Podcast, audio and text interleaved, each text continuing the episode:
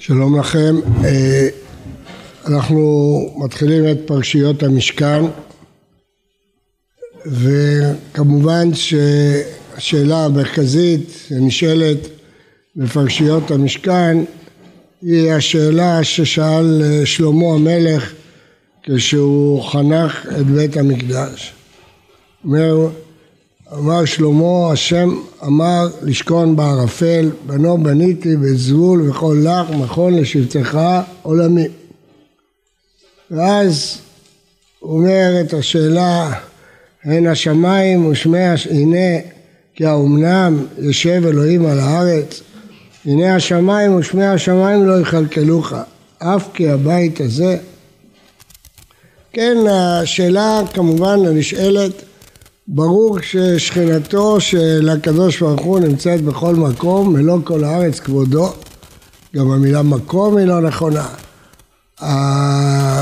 אז מה הפירוש שיש משכן, מקדש, ששם מצטמצמת אה, שכינתו?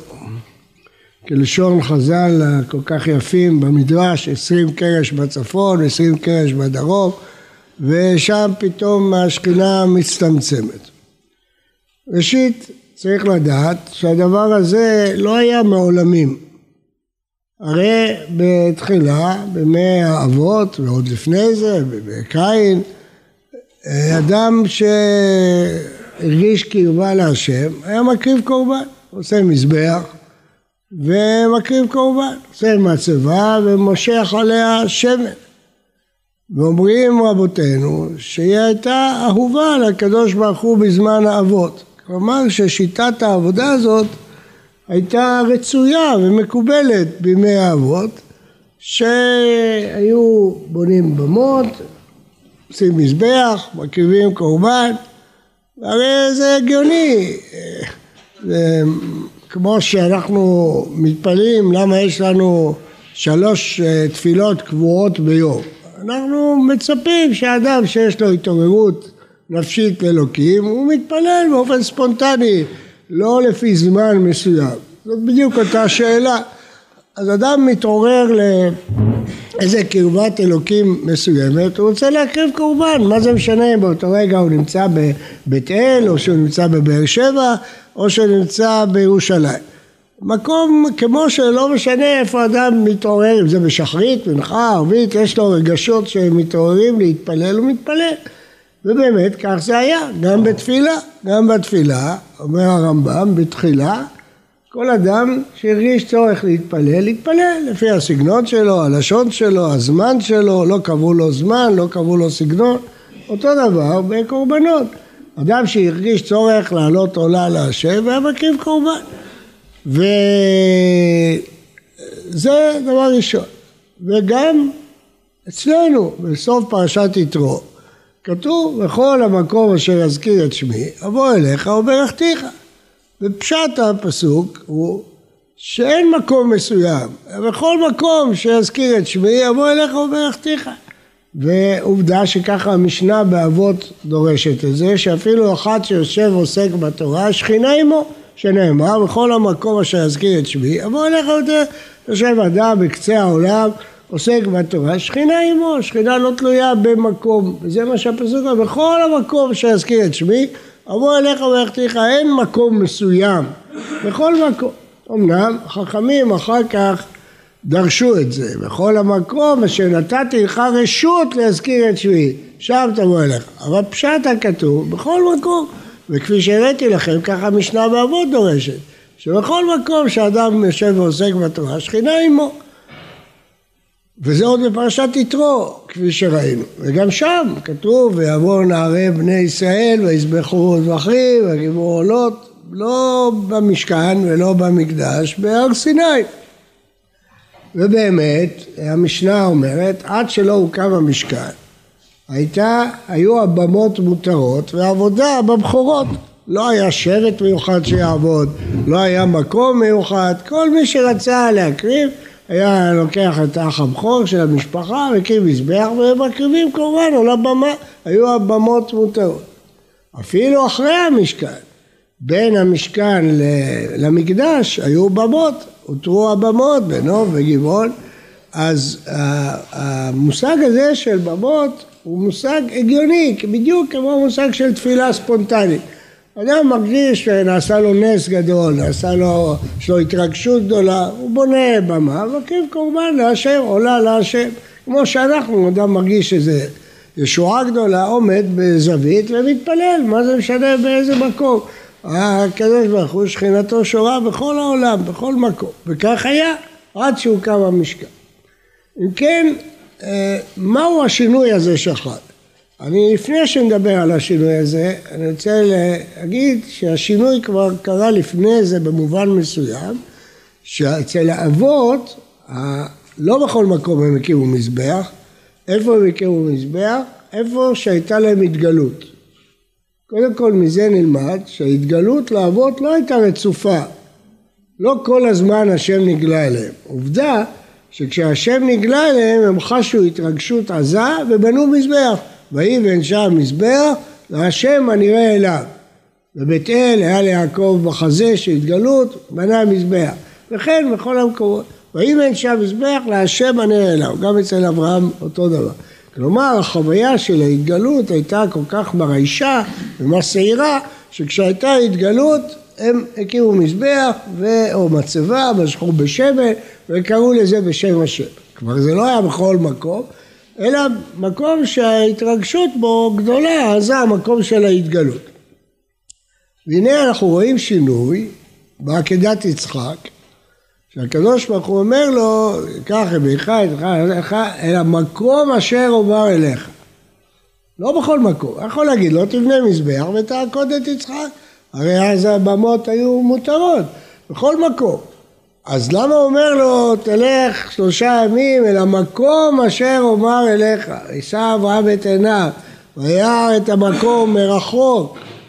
ראה את המקום, וזה המקום המסוים. אז כבר פה אנחנו רואים שיש מושג של סימון מקום. למקום, וירא את המקום, ולפי מסורת שהרמב"ם מציין אותה, מסורת לפי הכל, אומר הרמב"ם, שהמקום, מקום שעקד אברהם את יצחק, זה המקום שהוקם עליו בית המקדש. זה המקום. וירא את המקום, יש רמז בתורה, ארץ המוריה, זה כתוב בתורה, ארץ המוריה. אז אם כן, היה כבר מקום מסוים של עקדת יצחק. זאת אומרת, בתוך השלב הזה, שעדיין הבמות מותרות והיה אפשר להקריב בכל מקום, אנחנו רואים שאת השיא של ההקרבה, שזה עקדת יצחק, דווקא פה כבר רואים שיש מקום מסוים, ואברהם צריך לגלות את המקום.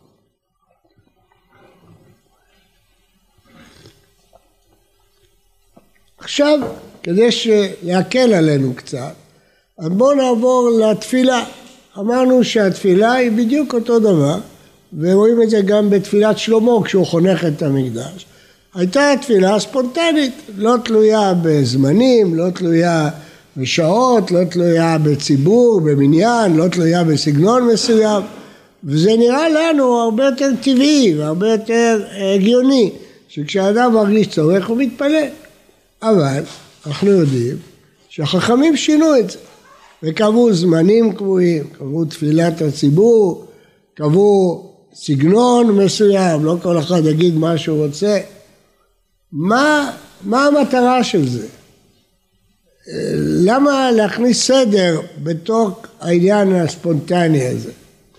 התשובה שהרמב"ם נוקט, והיא התשובה ההגיונית, שספונטניות היא לפעמים יתרון ולפעמים חיסרון. לפעמים יתרון כי זה באמת מבטא אותנטיות של הרוח, כשאתה מרגיש הרגשה אותנטית להתפלל אתה מתפלל. אבל זה לפעמים חיסרון, כי הרבה אנשים לא יודעים מה לעשות עם הספונטניות האלה. לא כל האנשים הם משוררים או סופרים או בעלי רגש שהם יודעים מתי שיש להם רגש כזה לעמוד, להתפלל. אנשים רגילים, אם אתה לא מכניס אותם לאיזה מסגרות, הם, הם לא יתפללו בכלל, אף פעם. או שהם יתפללו בלשון עילגת, כמו שאומר הרב, הם לא ידעו מה להגיד. הם, הם לא, לא, לא ידעו שום דבר. הסיבה, כי קשה לאנשים. אני פעם רציתי ללמד את זה בבית ספר, אז אה, אמרתי לתלמידים, תיקחו דף נייר, תכתבו תפילה על משהו שאתם רוצים. וכמובן שהם אה, התקשו מאוד, ובסוף, כשלחצתי עליהם וקראנו את הדפים, ראינו שבעצם כולם העתיקו חלקים מהתפילות המוכנות, הידועות. למה?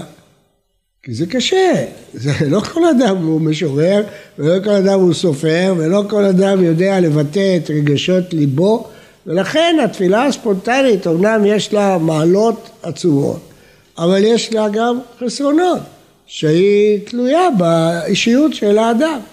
בדיוק אותו דבר בקורבנות. אילו הקורבנות היו נשארות ספונטניות, אז כמובן יש איזו מעלה גדולה. מצד שאדם מרגיש שעכשיו אה, מעלהו לעולה תחת בנו, הבן שלו ניצל, הוא רוצה להקים קורה, ברור שזו התרגשות גדולה, או יעקב, השם נראה לו בסולם, הוא מתרגש, בונה מזבח, מקים קורבן. אבל לא כל אדם רגיל יודע להעריך את הרגשות של ליבו, יודע איזה במה לבנות, יודע איזה קורבן להקריב. אה, אנשים רגילים, לא, כמו שאמרנו על התפילה, לא היו מגיעים לזה. ולכן יש צורך לעשות את זה בצורה יותר מאורגנת, עם שבט מיוחד שזה המקצוע שלו, עם מקום מיוחד שכולם באים אליו, עם הלכות מיוחדות איך מקריבים.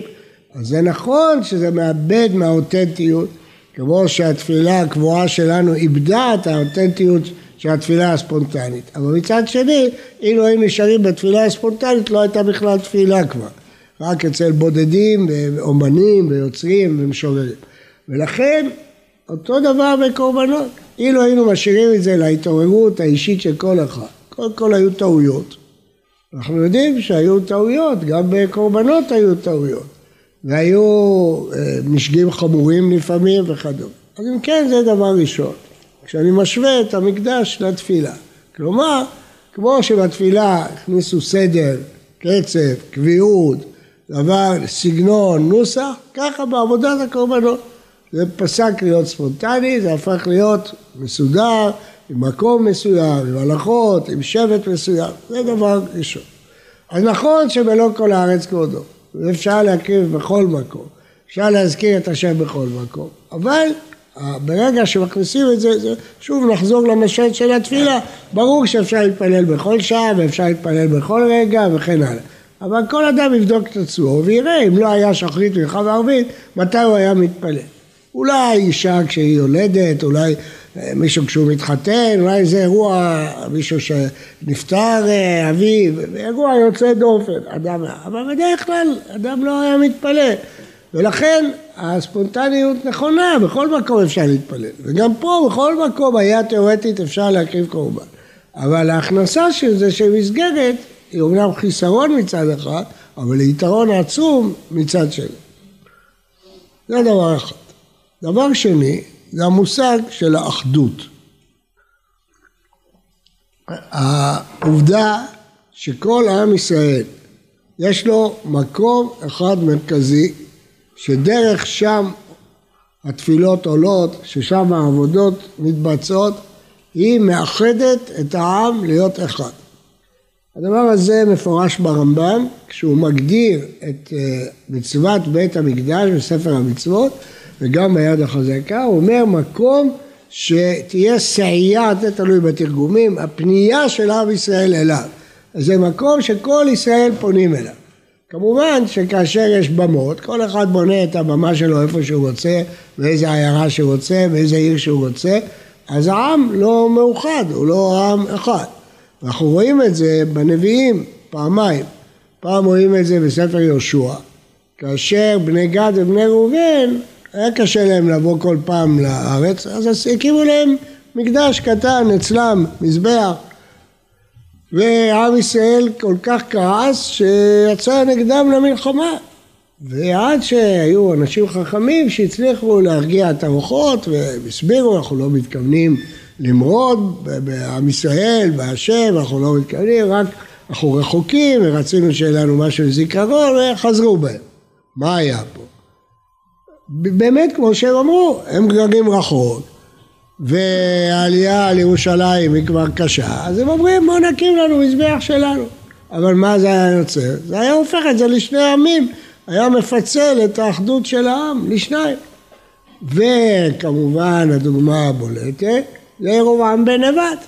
ירובעם בן נבט ראה שלא יעזור שום דבר, כל עוד יש מקדש בירושלים, הוא יהיה כפוף למלכי יהודה, כי כולם יעלו לירושלים. אז הוא אמר, מה הבעיה, אני אעשה מקדש בבית אל, בדן, אני אעשה לי מקדשות שלי, מה אני צריך את המקדש בירושלים? וזה היה פיצול לממלכה, ליהודה וישראל. ברגע שאין מקום אחד שכולם עולים אליו, אז הממלכה מתפצלת.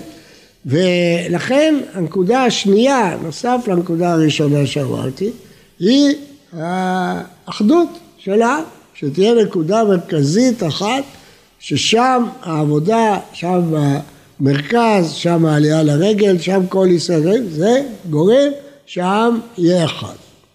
האחדות הזאת יש לה משמעות לא רק חברתית, יש לה גם משמעות דתית, מכיוון שכל הרעיון של אלילות זה הריבוי. לעומתנו שאנחנו מאמיני הייחוד, כפי שקוראים לנו הגויים. מאמיני הייחוד, מה הפירוש? יש, אה, האלילות, הרעיון שלה זה הריבוי. יש המון אה, אלילים.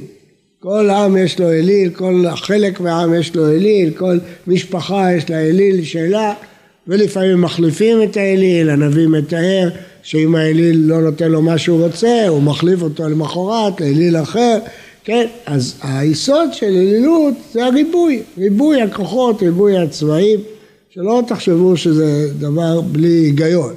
יש לזה היגיון, הם ראו בכל כוח אה, דבר מיוחד, אל שממונה על הפריון, אל שממונה על המלחמה, אל ש... כל המיתולוגיות הידועות. לעומת זאת, אמונת ישראל היא אמונת הייחוד. שאל אחד, אין לו שני, אחדות שאין דוגמתה, לא גוף, לא דמות הגוף, לא שניים, וזה היסוד של אמונת ישראל, שלימד אברהם אבינו, ששם אחד, שמו אחד. ממילא העובדה שיש רק מקום אחד שמקריבים, היא מחזקת את אמונת הייחוד לעומת האלילות.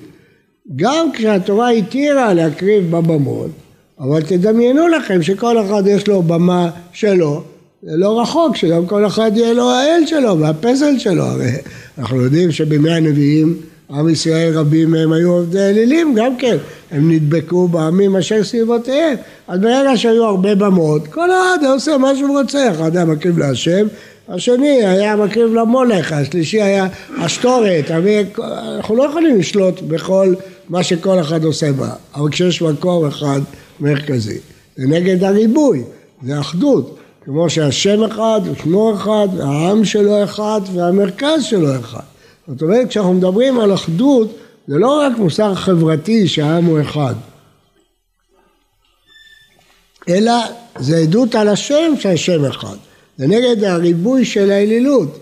המר"ן מפראג אומר שכשעם ישראל אחד הוא מעיד על אחדות השם. אתה אחד ושמך אחד ומקראך כישראל גוי אחד בארץ האחדות של עם ישראל היא לא רק משהו חברתי טוב, ציבורי, זה משהו דתי, כי כאשר העם הוא אחד, זה בדיוק היסוד של אחדות האמונה שלנו, נגד הריבוי. אז נכון, הייתה תקופה שהותרו הבמות, אבל זה היה עלול להוביל לאלילות, לריבוי של אלים. ולכן העובדה שהמקדש הוא אחד יש מקום אחד של עבודה, א', מאחד את כל עם ישראל למרכז אחד, לא לפיצול כמו בבני גד, כמו בירובעם בן נבט, וב', הוא מחזק את אמונת הייחוד לעומת הריבועים של האלילות. אז אלה אה, שני יסודות שאפשר לראות אותם גם בתפילת שלמה, גם במקומות רבים, בהבנה של הקמת אה, מקדש ושכינה. וזה הפירוש שהקדוש ברוך הוא מצמצם את שכינתו. מה הפירוש מצמצם? שכינה נמצאת בכל מקום, אבל החוקים של המקדש ושל קורבנות מעכשיו קבעו שיש מקום מרכזי ששם השכינה תגלה. כאשר הקדוש ברוך הוא נגלה לאבות, הוא נגלה להם בכל מיני מקומות. כל מקום שהיה גילוי יקימו מזבח. כל המקום אשר אזכיר את שמי יבוא אליך וברכתיך. אבל מעכשיו ההתגלות תהיה רק בין הקרובים. זהו. יש מקום אחד ששם תינתן התורה למשה בין הבדים. זה, זה המקום, שתהיה ההתגלות. לא, לא כל אחד תהיה לו התגלות פרטית שלו במקום שלו. ולכן זה מצמצם, הקדוש ברוך הוא כביכול מצמצם את שכינתו בין עשרים קרש בצפון לבין עשרים קרש בהום כדי להשיג את המושג הזה שאמרנו קודם של אחד, של מרכז אחד, של קדושה אחת, אז כביכול הקדוש ברוך הוא מצמצם את שכינתו, למרות שהוא נמצא בכל מקום, אבל הוא מצמצם במרכאות, זאת אומרת, הוא אומר מעכשיו כאן, זאת מנוחתי עד עד, פה יושב כאביתי, פה יהיה ההתגלות פה האדם יוכל להגיע לדרגות גבוהות, פה מי שרוצה שיבוא לפה, פה תהיה הקדושה ומפה תתפזר הקדושה לכל העולם.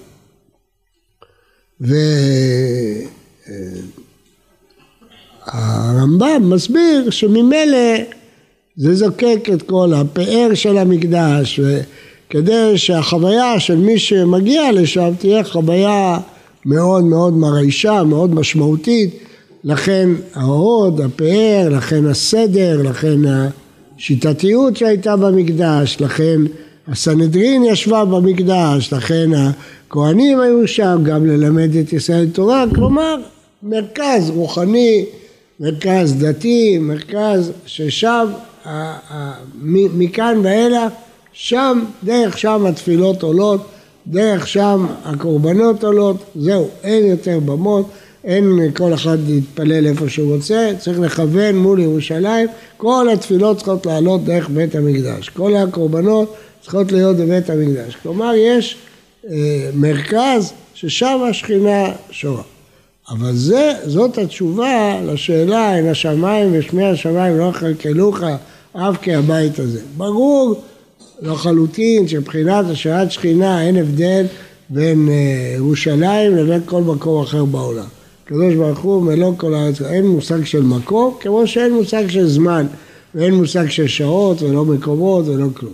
הקדוש ברוך הוא שורה בכל מקום. אבל, מהסיבות שאמרנו, ומסיבות נוספות, בשבילנו, הקדוש ברוך הוא צמצם את שכינתו למקום אחד כדי להשיג את ההישג של עבודת האל האחד, היה צריך לאסור על הבמות.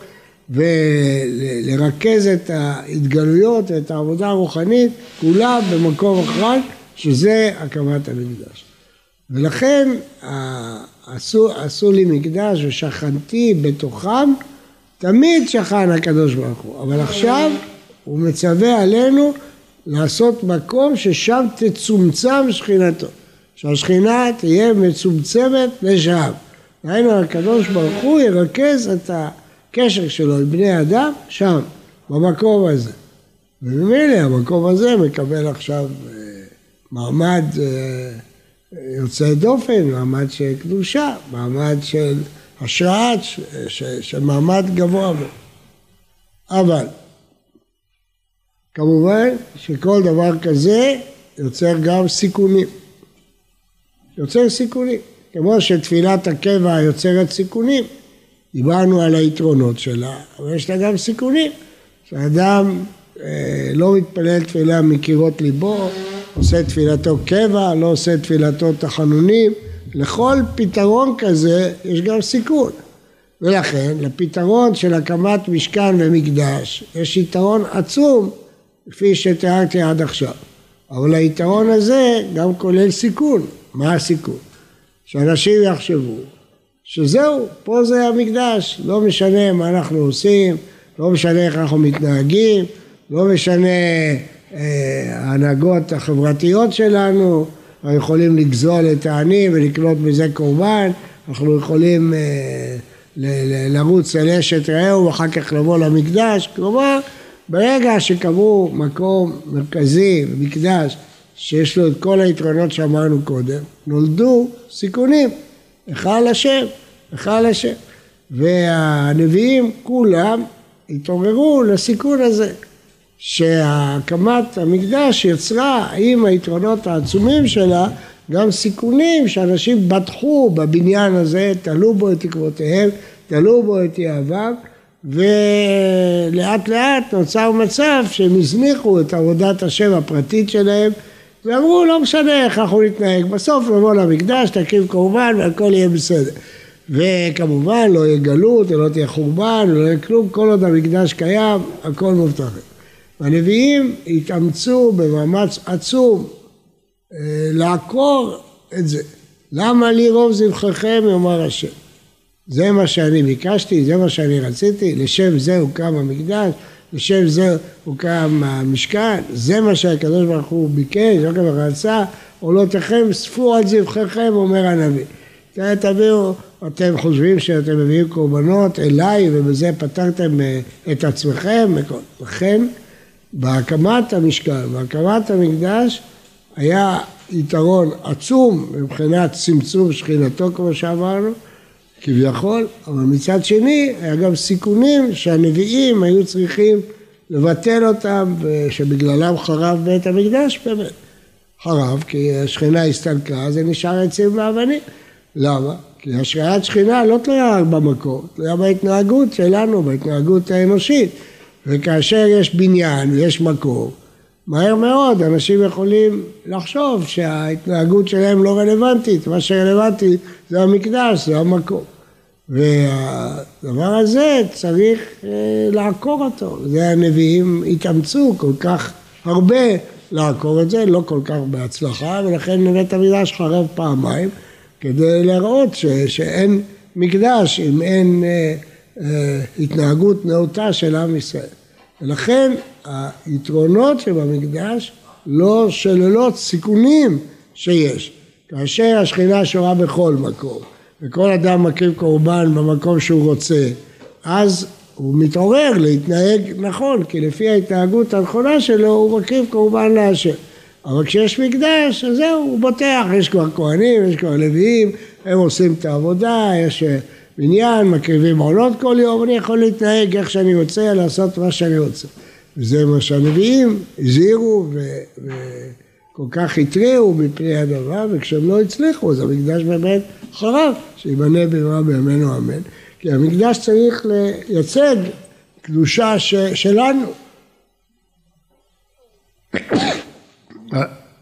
אבל אין, אם אין קדושה שלנו, אז המקדש הוא עצים באבנים, שהוא חרב עם כל היופי שלו והפאר והאהדה והעובדה שהשם שתמצא שם את שכינתו, הכל תלויה, תלוי בהתנהגות אה, שלנו. אם ההתנהגות היא לא הולמת ולא תואמת, אז המקדש זה עצים, אבנים, כסף וזהב, זה כלום, זה שום דבר, זה יכול להיחרב. לכן זה עלייה וקוצמה, זה דבר עצום. השעת שכינה, אבל יש בה סיכון שצריך לטפל בו ולפתור אותו. שבת שלום וברכה.